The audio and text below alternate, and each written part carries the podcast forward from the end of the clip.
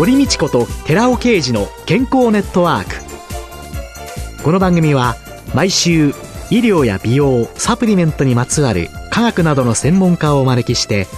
私たちの健康のために役に立つお話を伺う健康生活応援番組です。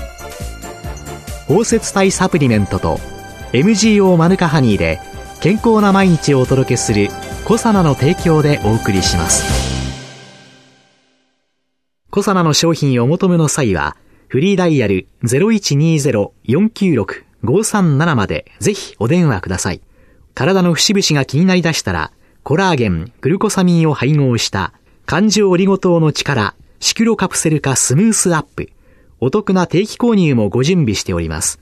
ご購入はコサナのフリーダイヤル0120-496-537専任スタッフが商品に関するお問い合わせ、ご質問にもお答えいたします。コサナのフリーダイヤル0120-496-537 0120-496-537皆様のお電話をお待ちしています。こんにちは、堀道子です。今月は日本大学医学部内科学系循環器内科学分野助教で医学博士の中井敏子さんをゲストに迎えて心臓と血管、血液に関する知識と健康法をテーマにお送りしております。さあ先生、血圧。これを下げるためには一体どういうこと気をつけたらいいんですかね？そうですね。まず血圧を下げる、まあ、方法といいますか、ご自分で気をつけるところですね。はい。お薬はもちろん下げるお薬というのはありますけれども、はい、できれば生活習慣をやはり改善していくということがまず大事ですね。食事療法、そして運動療法、そして薬物療法、まあ3つあるわけですけども、はい、まあ生活の面で言えば食事と運動ということになります。はい、で薬物はまあそれは病院でクリニックにお任せすることとして、まず食事療法の最大のポイントは、塩分ですね。塩分制限をする。ただ、減塩といってもですね、極端に少なくする必要は、ご病気がない方はないんですけれども、今日本人のその塩分の量というのは非常に多くなっています。外食産業がすごく、うん、あの発達していて、とても美味しいものがすぐ食べれるということがあって、その味に慣れてしまっているせいか、普通は 12g 以下1日ですね、いいとされていますけれども、今おそらく 15g が当たり前のお食事で取っているような量になっているわけですね。濃い味に慣れて、たくさん塩分を取っているのが特徴になっていますね。ですので、それをまず薄味というものに慣れていただくことが大事です。あとは、食品の組み合わせなどで、ミネラルを取ることですね、塩分を排出する作用がありますから、例えばカリウムですとか、カルシウム、それからマグネシウムといった、そういったミネラルが入っているものを多く摂取することで、多少の塩分を多く取りすぎてもですね、排出をしてくれる作用がありますから、そういうことも工夫していくといいと思います。野菜だとか、そうですね、海藻だとか、そうです一番最初にコレステロールの吸収を抑えますよって、そうですね、教えていただいたものが、ここにまた威力を発揮してくれということ。そういったものはそうですね、コレステロールにも、この血圧にもとてもいい作用があるということですので、生野菜なんかはね、非常にあのカリウムが多く含まれていますから、たくさん取ることはいいことですね。でカルシウムもよくね、骨にもいいし、塩分を少なくするという、排出するという作用にはとても有効です。あと、カリウムは、あの、果物にもよく入っていますので、果物は多いですよね。果物をね、手軽に取れますので、そういったものを取っていただくのもいいかと思います。でも先生、私、自分が今塩どのくらい取ってるか分かってないんですけどね。特に濃いお味はお好きですか？好きですね、きっとね。岐阜のね、田舎で育ちましたのでね。八丁味噌のね、味噌文化の中で育っておりますのでね、きっとものすごい濃い味好きですよね。あとトマトジュースにお塩かけて飲んじゃうタイプですから、薄味にはきついですよね、なかなか。そうですね。患者さんも入院された時に、びっくりしますね。最初例えば7グラム、1日7グラム以下のお食事になるんですね。例えば心臓病で入院された方は。はい、そうすると半分以下ですので、もう味がないっておっしゃいますね。びっくりしますね。えー、ただ、やはりそれが大事な食生活の第一歩ですので、それに慣れていただいて、そこまではいかなくても、やはりそれに慣れていただくと、お家に帰って、いつものお食事すると、あ、すごく濃い。辛いっておっしゃるので、慣れていただくことも一つ大事なことで、入院中にお勉強していただきながら、慣れていただく、口を鳴らしていただくっていうのはとても大事なことです。できるだけ薄味に、まずは鳴らしましょう。あとは運動になりますか？でもなんか血圧が高い人がね、こんなね、腕振ってカッカッカッなんて歩いたらね、血圧上がっちゃうような気がするんですけれども。そうですね。ただやはりあの、運動は非常にいいというのは、運動不足ですと肥満になってきますね、やはりね。ですので、はい肥満というのは血圧が上がっている原因にもなりますから、まずそれを解消すること。ですから、もうすごく強い運動ではなくて、やはり適切な運動というところが大切で、はい、3ヶ月ぐらいゆっくり、とにかく続けられるということが大事ですね。ですので、やはりウォーキングなどの有酸素運動であるとか、うん、水泳ですね。やはりそういったもので、ゆっくりと下げていくことが大切です。私みたいにせっかちで、もう典型的なる日本人っていう、私はそう思ってるんですけれども、うちでも言われるんですけど、やるって決めたら、3、4日は、もう雨が降ろうが何しようがやるんだってすっごい頑張って、もう1週間後ぐらいして、やっぱりやめたわやってしまう。これ、意志の力しかないんですかね？楽な運動でもいいんです。毎日できるものを見つけるということで、だから頑張りすぎなくていいので、必ず毎日続けられることをやるということですよね。毎日30分のウォーキング、まあ30分がね、長いという方もいるかもしれませんけれども、えー、30分のウォーキングでも高圧剤のね、1、2剤の分に相当するぐらい血圧を下げてくれるというふうなデータも出てきていますので。え、え、30分の運動をずっと続けていくと。ずっと続けていくと、えーもしかしたら、高圧剤の、1剤、あるいは2剤をやめていけるぐらい、高圧効果が期待できます。よくあの、血圧の患者さんで血圧が高くて、じゃあお薬を始めましょうというと、すごく敬遠されて、もう一生飲まなくちゃいけないんじゃないですか？っていう方、たくさんいらっしゃいますよね。はいはい、だけども、努力次第でお薬もやめられるということです。ですから、運動ですとか食事を頑張って生活習慣を変えていけば、お薬は一時の効果を期待するものであって、生活習慣を変えていけばお薬を中止できるということもあるわけです。その血圧を作り上げている大元の心臓ということになりますと、はい、この心臓がきちんとリズムを正しく刻んで血液を体の隅々に送ってくれればいいんですけれども、ここに問題が起こってきちゃうとっていうんで、先生はなんかあの不整脈が一番専門、はい、そうですね。不整脈を専門にしていますけれども、不整脈というのは一言で言うと、簡単に言えばリズムの不正も不整脈の一つ。はい、で、通常こう脈を取ってみると皆さんお気づきだと思いますけど、トントントンとこう、ちゃんと感覚がほぼ同時に規則正しく出ているのが正常な脈です。はい、それが乱れてしまっていたり、はい、たまに違うタイミングで脈が出てくる。そういったものは不整脈ということになります。不整脈は早い不整脈と遅い不整脈がありますので、うん、頻脈性というものと除脈性ということですね。はいはい、ですので、脈をまず測って、通常正常な脈というのは年齢にもよって違ってきますけども、50回から80回ぐらいですね、1分間に。はい、それが正常な脈ということになりますので、その数値をかなりこう大幅に超えていたり、大幅に下回っていた場合には、やはり不整脈の可能性があると考えて受診していただくといいと思います。回数が50から80よりもちょっと外れている方。はい、それからそのリズムが等間隔で、トン、トン、トンじゃなくて、トトトン、そうですね。だったり、はい、っていうような乱れているそうですね。そういう方が受診をしている。はいただ気をつけなきゃいけないのは脈拍が多くなるということは正常であの運動していてもすぐに多くなりますのでこれはあくまで安静時の脈拍ということになりますから、はい、それをちょっと注意していただいて、運動すればね、120、130は誰でもすぐになりますので。そうですよね。そういうことですね。よくあの、脈拍数がどのくらいまでの運動をするといいですよとかっていうので。はい、ありますね。有酸素運動であの無理のないようにって、だいたい脈拍が120回ぐらいをキープできるぐらいの運動でやってくださいというふうに私も。あ有酸素運動は120ぐらいなんですね。大体そうですね。ただ、全く運動してなかった方が急に始めると、なかなか120で抑えられずにもすぐ上がってしまいますので、まあ、これはちょっと慣れてくるまでのお時間が必要だと思いますね。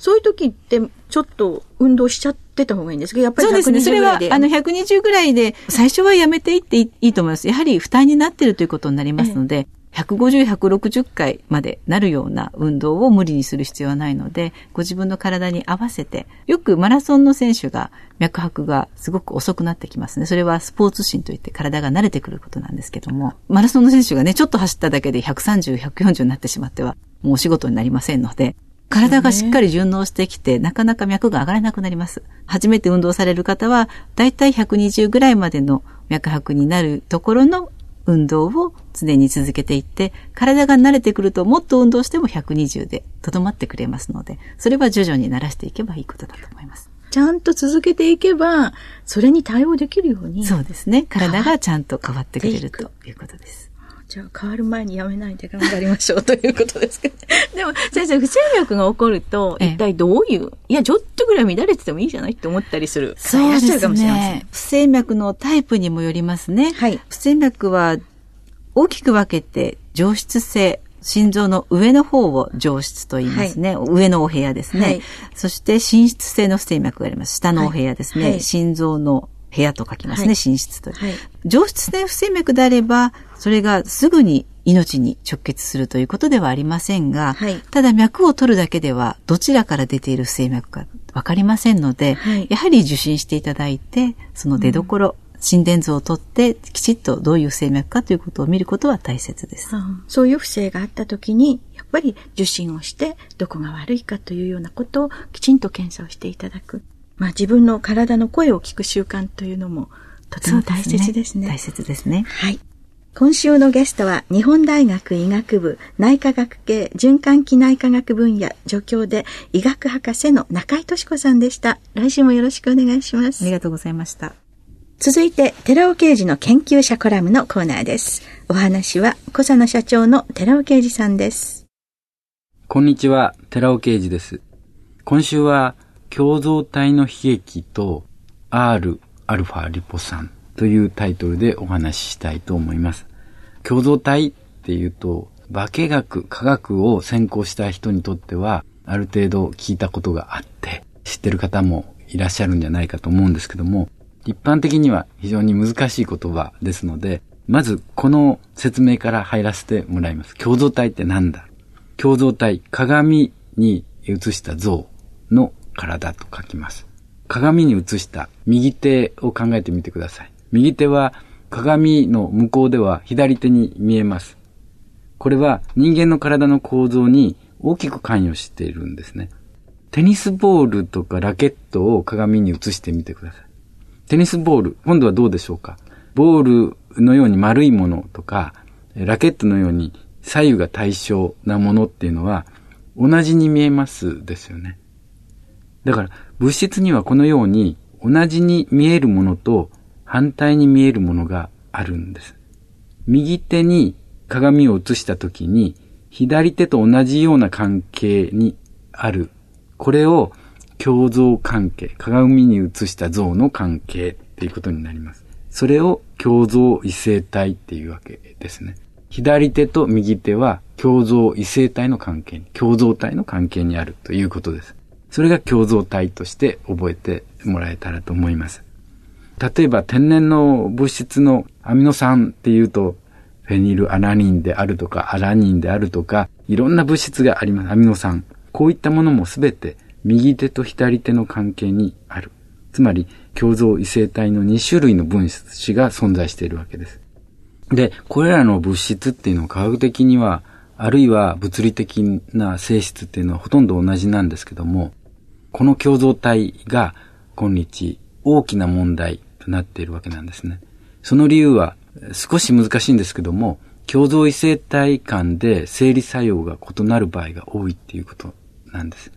人をはじめとした生体は、共造異性体のどちらか一方だけで作られているんですね。アミノ酸も一方だけの共造体で天然には存在しているわけで、糖質もそうだし、いろんなものがすべて一方だけで作られているわけです。ですから、一方だけで作られている生体ですから、その中には物質としてはアミノ酸以外のもの、糖質、いろんなものもすべて一方の異性体共同体しか受け入れてくれないということなんです。そのために起こった悲劇が過去にあるんです。サリドマイド事件っていうものなんですけども、来週はこのサリドマイド事件、この共同体の悲劇についてもう少し詳しくお話しさせていただきたいと思います。お話は小佐奈社長の寺尾啓二さんでした。続いて小佐奈ワンポイント情報のコーナーです。小佐奈ワンポイント情報のコーナーです。今週は私、小佐奈の鈴木健二が先月27日に東京赤坂で開かれたコサナとグループ会社シクロケムバイオのニュージーランドギフトショップオープニング記念パーティーの会場からお送りいたします。コサナとグループ会社シクロケムバイオではこのほどニュージーランド特産のマヌカハニーなどニュージーランドギフト専門のショップを東京メトロ赤坂駅から徒歩2分の J 赤坂ビル2階にオープンいたしました。赤坂渋谷で開かれたオープニング記念パーティーにはニュージーランド大使館の方々など多くの皆さんにおいでいただきました。その中の一人女優の宇野直美さんに伺いました。パーティーへのご出席どうもありがとうございます。こちらこそありがとうございます。ニュージーランドについてはどのようなイメージをお持ちですか？ニュージーランドというとやはり自然が多いというイメージ。それからですね私先日までちょっと留学しておりましたのであのワーキングホリデーの受け入れがとても多い国というイメージがございます、はい、コサナでも取り扱っているマヌカハニーについていかがですか？そうですね。やっぱり私はあのマヌカハニー自分でもこうお湯に溶かしてあの飲んでいたりするんですけれども蜂蜜なんですよね結局のところ。で多少あの独特の風味はありますけれども逆にそれを生かしてお菓子に入れたりしてましたね実は。はい。クッキーだったりとかあとはあのケーキ。やっぱりあのこうフルーツを入れたケーキなんかにもすごく合うのでおすすめです。先ほどのお話で留学されてたというふうに伺ったんですけれどもあの最近の活動状況なんかはいかがでしょうか？ブロードウェイのあの舞台なんかをカナダだったんですけれども見たりもしておりましたのでまたそれで新しい刺激をもらってで英語を生かしたこうなんかお仕事なんかもできたらいいなと思っております。はい。はいありがとうございました。小佐奈ワンポイント情報今週は私小佐奈の鈴木健二が先月27日に東京赤坂で開かれた小佐奈とグループ会社シクロケムバイオのニュージーランドギフトショップオープニング記念パーティーの会場からお送りいたしました。小佐奈ワンポイント情報のコーナーでした。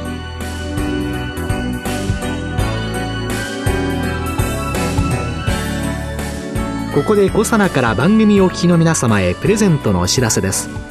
コエンザイム9点を環状オリゴ糖で包み込むことによって安定性と吸収性を高めるとともに美白効果が期待されているシスチンを配合したコサナのナノサプリシクロカプセル化高級店シスチンプラスを番組お聞きの10名様にプレゼントします。プレゼントをご希望の方は番組サイトの応募フォームからお申し込みください。当選者は10月7日の放送終了後に番組サイト上で発表します。コサナのナノサプリシクロカプセル化高級店シスチンプラスプレゼントのお知らせでした